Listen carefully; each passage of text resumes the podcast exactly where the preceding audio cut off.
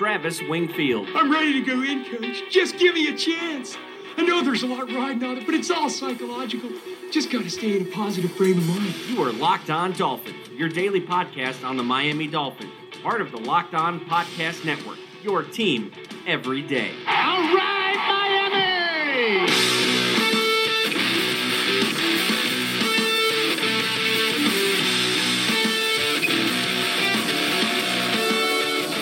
What's up, Doll fans, and welcome into the Thursday, May the 3rd edition of the Locked On Dolphins podcast. I am your host, Travis Wingfield, and I am here to bring you your daily dose of Miami Dolphins football. And on today's show, more Dolphins rookie talk as the 360 series lands on Ohio State linebacker Jerome Baker.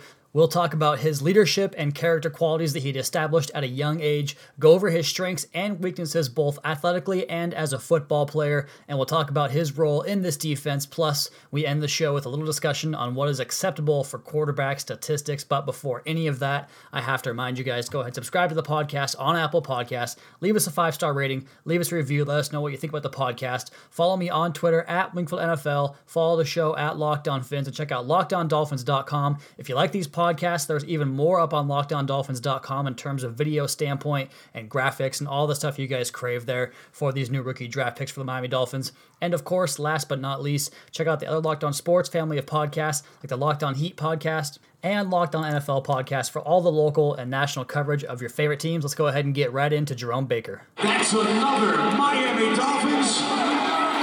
So, if you guys are familiar with the series so far, you've seen that I really like to go into the player's background, both as their upbringing and just kind of what type of kid or person they are. And upon looking up Jerome Baker's name on, you know, all the keywords I use, character, work ethic, coaches quotes, all that stuff, typed it into Google today and found out a really cool story from 24/7 Sports about Baker back in high school when he was a, a high school athlete and his father ran a nonprofit program that basically helps kids stay out of trouble, it helps them improve their grades and it creates a fundraising events for certain things they want to do with the kids. So, a really really cool story there. He was learning how to be a role model from a very young age, how to be a leader, and the ability to adjust the way you lead people because not everyone is led or taught the same. So his ability to adjust between compassion and that in your face mentality really goes a long way for what you have to do as a football player because let's say DeVante Parker, for instance, just based on what his Snapchat and his mentality and all the SpongeBob and cartoons and all the stuff that he does on social media, he seems to me, and this is total guessing, but you know, that's what we do here in the football business he seems to me like a guy that wouldn't respond very well to the in your face Dan Marino grabbing face masks type of leadership. He seems like the kind of guy you'd have to sit down with and kind of get his feelings, that type of thing. Whereas another player, let's just say Kiko Alonso, might respond better to someone grabbing his face mask and giving him the old Dan Marino, get your ass up the field, whatever it may be. So that's a very big, important quality to have. Anyone out there that has management experience or coaching experience, you guys know that that's how you have to manage and lead in different ways. So very, very impressive for him. And the fact that he was only 16, 17 years old when he was doing this stuff, just a really phenomenal young man and even a better football player, it seems like, because you go back to when he was was paired with Raekwon McMillan at Ohio State. That was his best film. That 2016 season, he was fantastic, earned one of the highest grades among linebackers from ProFootballFocus.com, our sponsor. And if you guys haven't checked out their draft guide yet, please go ahead and do so. I get it for free with the Locked On Network here via FanRag and all that stuff.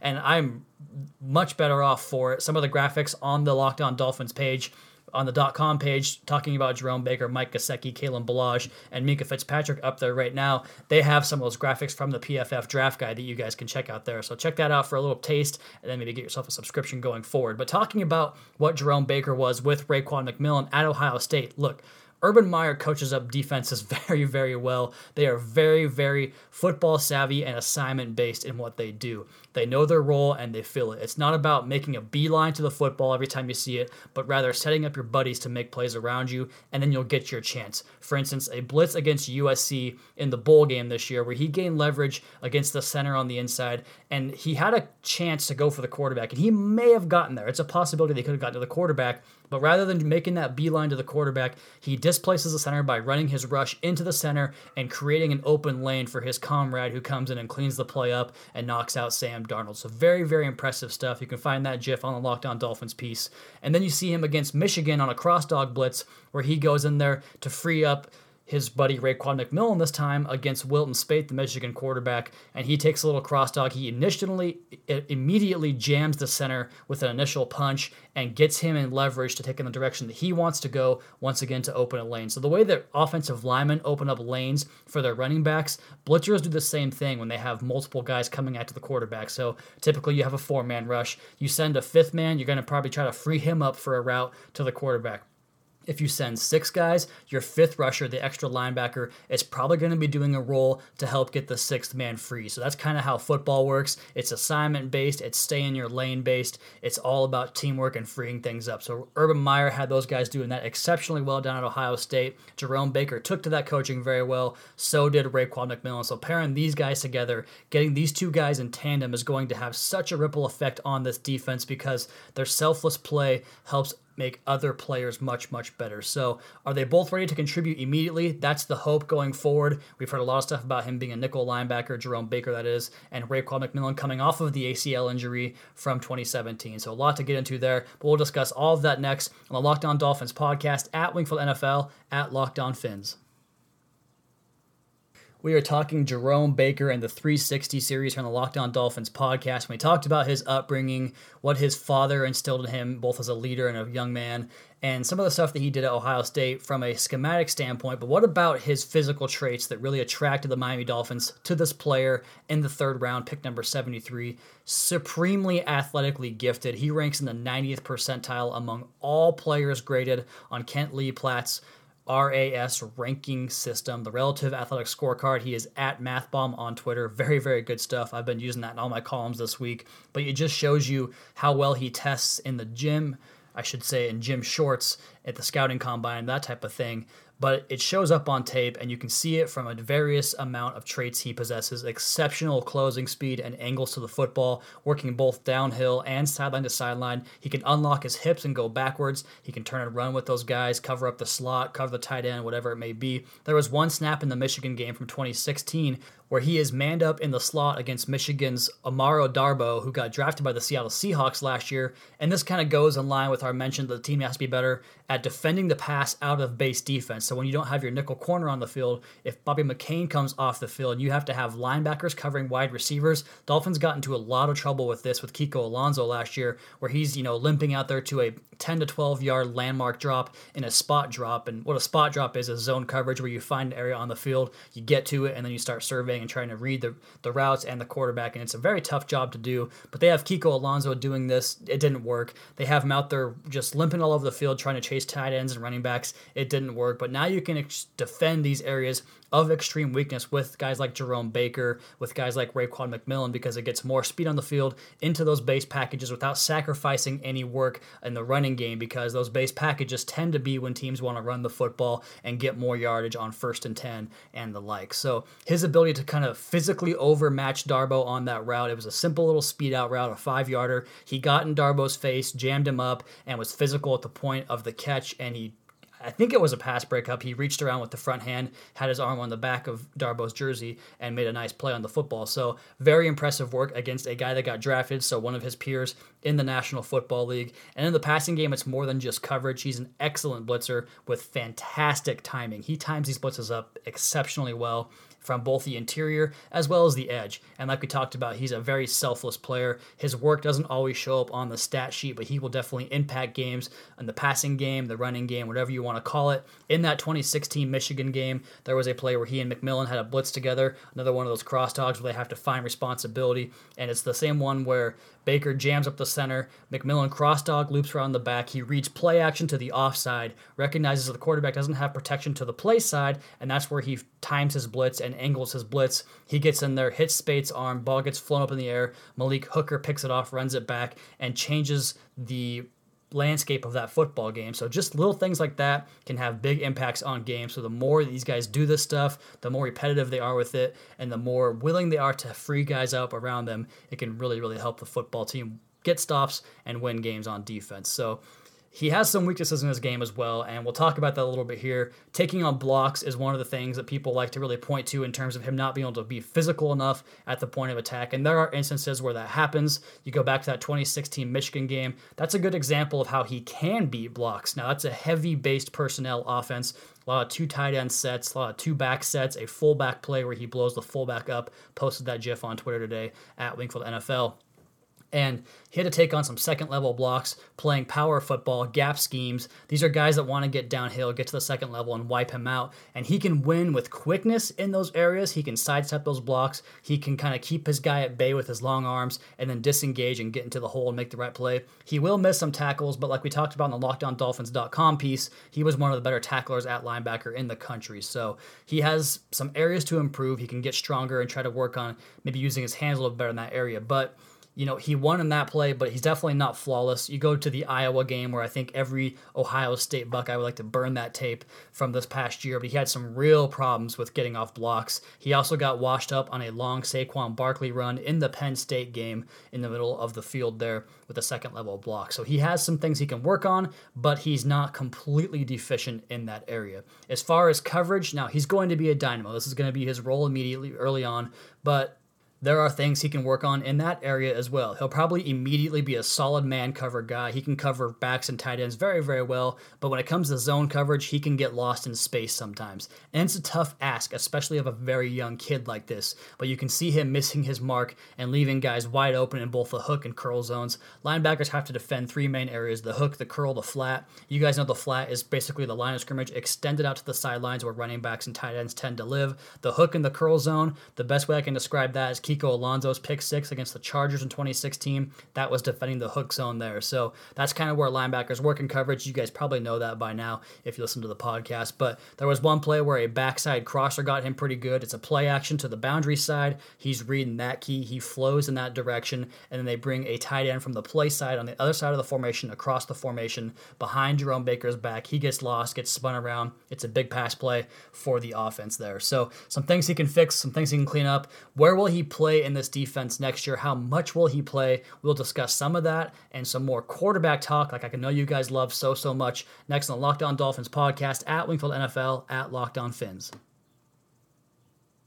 This is part four of the 360 series. We did Minkah Fitzpatrick last Friday. We did Kalen Ballage on Tuesday, Mike Gesicki on Wednesday, and now here we are on Thursday, May the 3rd, talking about Dolphins' new linebacker, Jerome Baker, and where his fit will be in this defense. Eventually, I think he is your starting 4 3 will linebacker and competing with Kiko Alonso for that job. You hopefully he can beat him out sooner rather than later, but it might take until Halloween, maybe Thanksgiving, later into the season. But his speed is such a need on this defense. It was such a big get to get someone like him. His work with Raekwon McMillan gives him an added boost at least it could give an added boost in the minds of the decision makers, aka the coaching staff. But I've got him right now at about 50% to 75% of the snaps of the team's defensive snaps. And so you figure the team plays 100 snaps on defense. That's about the average, give or take. You figure he's going to play right around 500 to 700, let's call it 600 in that range as a rookie. So much closer to the lower end of that 50 to 75% number.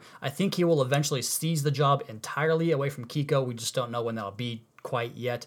At which point his snap count, and you hope it's by 2019 at the latest, goes all the way up to a guy that never leaves the field, where he and Raekwon McMillan are the unquestioned number one and number two linebackers that play every package on defense. So that's the hope with him. I think you have that upside. I am a firm believer the Dolphins absolutely crush this draft class. I know I keep on telling you guys that I am, you know, all these optimism and rah rah type of speeches I give on the podcast, but I just fully believe in it. I laid the plan out before the season for you guys, what I would hope they had done. They have fixed the areas I hope they had fixed. They got the matchup piece and Mike Gesicki at tight end. They got speed at linebacker. They got Minkah Fitzpatrick to help the back end play much better. And of course, Ryan Tannehill comes back and gives the Dolphins a much, much needed boost at the quarterback position. And speaking of quarterbacks, we got to talk a little bit of quarterback here to end this episode of Locked On Dolphins podcast.